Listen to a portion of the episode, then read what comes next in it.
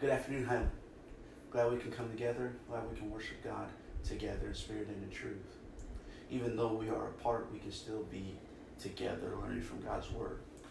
For the month of May, we're going to be spending our time in the book of First John. And we want to talk about the concept of fellowship what fellowship looks like, how we maintain fellowship, what fellowship isn't. All is talked about here in the book of First John. And it's really entrenched with this idea of intimacy, uh, an emotional type of relationship that we can have with God, with one another. I think sometimes we think that intimacy only belongs in a marriage between husband and wife, um, but that's not always the case. Intimacy can happen in all sorts of relationships. It's an emotional type of relationship. It's a camaraderie. It's a brotherhood, and we can. Uh, it's a parent, uh, a parent to child relationship. So intimacy goes beyond the marriage. Uh, intimacy can be found in many relationships, and it must be found, obviously, in our relationship with God and it must even be found in our relationship with one another as brothers and sisters in Christ. So, what John does beautifully is he talks about this invitation to fellowship. Now, I think all of us pretty much love invitations. And I think the sole purpose or the reason behind that is because God designed us to be social beings. So we love to be invited to social events. We love to be invited to birthdays, weddings, parties, um, you name it, right? Just to sit and have coffee with someone. We love those invitations. Even the shyest of us love to be invited to things. And so, um, and again, that goes back to our nature. It goes back to how God designed us. And so, what John does beautifully in John chapter 1 is he invites us into this relationship that he is experiencing. Now, keep in mind also, as he's talking about this uh, intimate relationship or this fellowship that he has with the Savior, as we're going to look, uh, keep in mind that there are groups of people during this time, and it's happening even today. There are groups of people out there who will basically claim that Jesus never came to this earth. He never came in the form of man, uh, and that man is inherently evil, and that's impossible. Well, if you go all the way back to the beginning, Adam and Eve were not created inherently evil. They were in the midst of God. Like how perfect life would have been at that point, right? It wasn't until later that they turned away from God, right? They sinned against Him. So, in every single child that's born, is not inherently evil. They don't know right from wrong, right? So how can they be held accountable? Well, there were people who were basically saying that. And, and the other thing is too is that if this is true, then God then how could salvation happen for us? Because in order for salvation to happen, God had to come in the form of man and die a death in order for us to have salvation. So um, John refutes this idea by basically saying that he witnessed the Savior. So, see what John is saying here, starting at John chapter 1 and verse 1. We're looking through verses 1 through 4. John says this That which was from the beginning, which we have heard, which we have seen with our eyes, which we have looked upon and have touched with our hands concerning the word of life. So John goes back to um, his original thoughts, if you would, from his other writings. Think about uh, the Gospel of John that he wrote. He starts off by talking about in the beginning was the Word, right? And the Word was with God, the Word was God. Um, so he's talking about uh, the same person he's talking about here, he's talking about in the Gospel of John. And then you drop down to verse 14 of that same chapter, chapter 1 of the Gospel of John, and you realize he's talking about Jesus. The Word became flesh and dwelt among us, and we witnessed his glory, right? Um, so he's talking about Jesus, the Son of God. He came physically, came to this world and lived as a man. And so John uh, describes this intimate relationship that he had with the Savior while he was on earth. He says that he heard the Savior. He actually heard the lessons in which he spoke to them. Um, he uh, saw the Savior. He saw him with his own eyes. And then he said he looked upon him. He studied the Savior.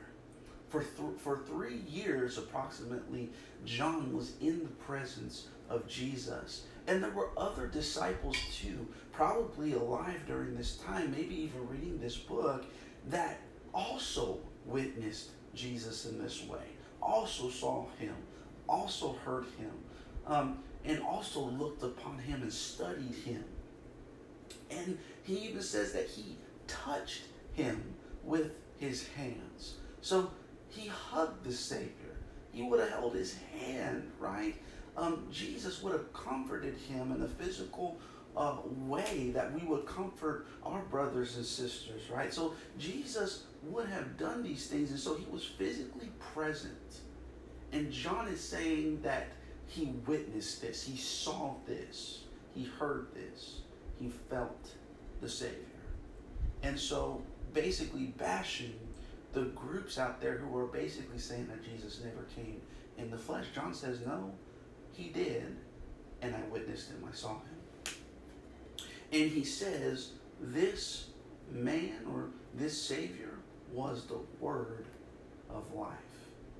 Now imagine that. So he's sticking with, John is sticking with the several themes, and even the book of Revelation, the beginning of that, uh, of that chapter, he talks about the witnessing uh, of the Savior. And so John keeps to this theme throughout most of his writings uh, about witnessing the Savior, again, going against those who would claim that the Savior never existed. Verse number two the life was made manifest, and we have seen it and testify to it and proclaim to you the eternal life. So it was manifested to them, it was revealed to them this etern- this word of life. And because of this, because he saw the word of the word of life being Jesus, he testifies of it. He says he claims that he saw Jesus, and then he proclaims that through him, through Christ, is eternal life. So you see this intimate relationship that John is having with the Savior and how precious that relationship is. Who else, as Peter said to Jesus in front of the other disciples, who apostles, who else has the words of eternal life? John understood also that Jesus was the one that had eternal life. And then watch this. He talks about even the relationship that Jesus had with the Father, which was at the end of verse 2 which was with the Father and was made manifest to us. So, Jesus, remember, Jesus and the Father are one. And so that relationship there was intimate. And so it was revealed to them this intimate relationship between the Father and the Son, and the Father proclaiming that this is his begotten Son, whom he is well pleased. Hear him. Right? Now, verse 3. Here's where it gets interesting. Verse 3.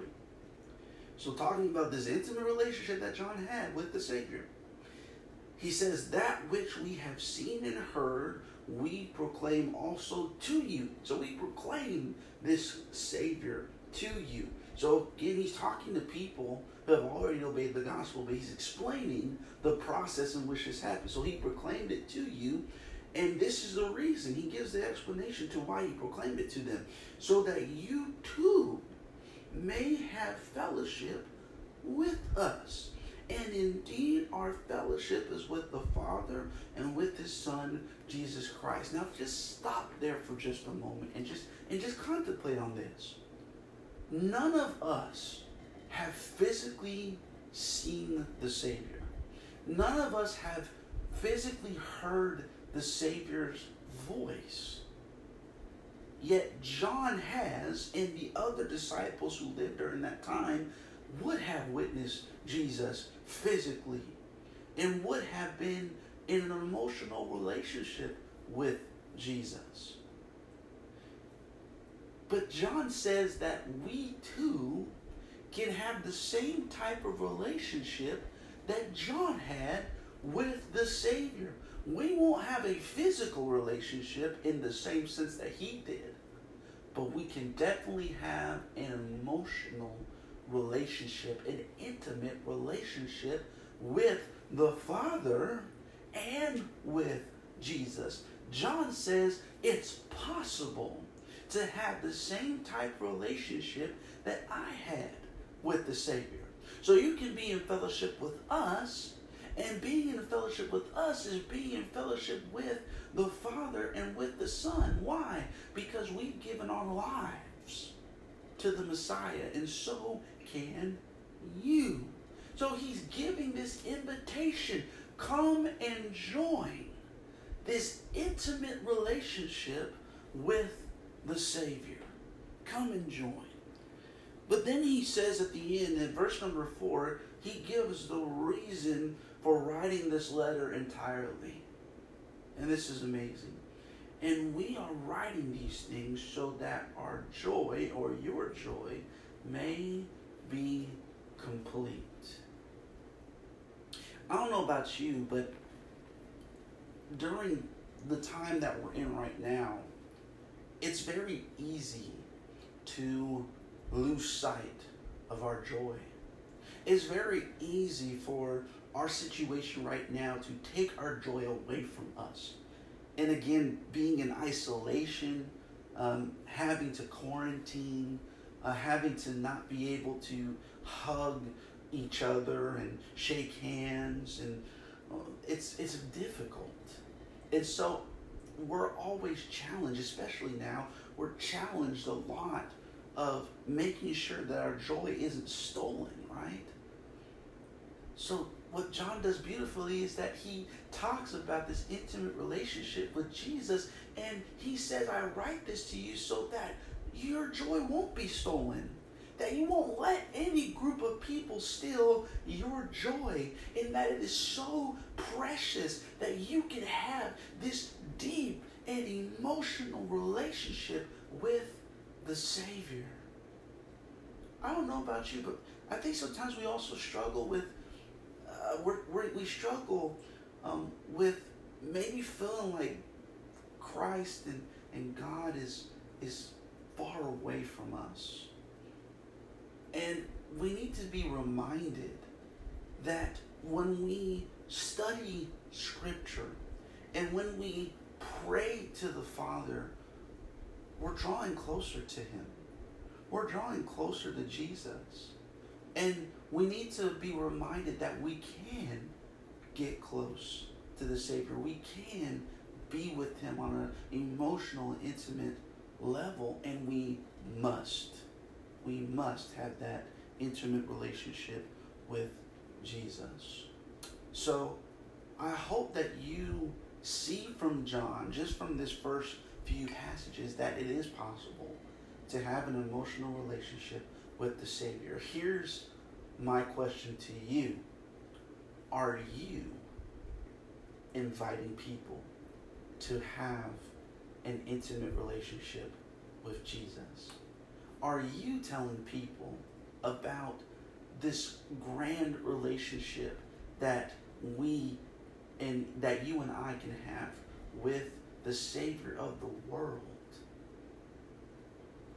Are you inviting people? John's inviting you to come and have this emotional relationship with Jesus. Are you, once you've obtained that, are you inviting other people? So that's my challenge to you uh, these coming weeks. Start telling people about the amazing relationship that you have with Jesus. I hope this lesson has encouraged you in some way and that you can draw closer to Christ, you can draw closer to the Father. May God bless you. We'll see you next time.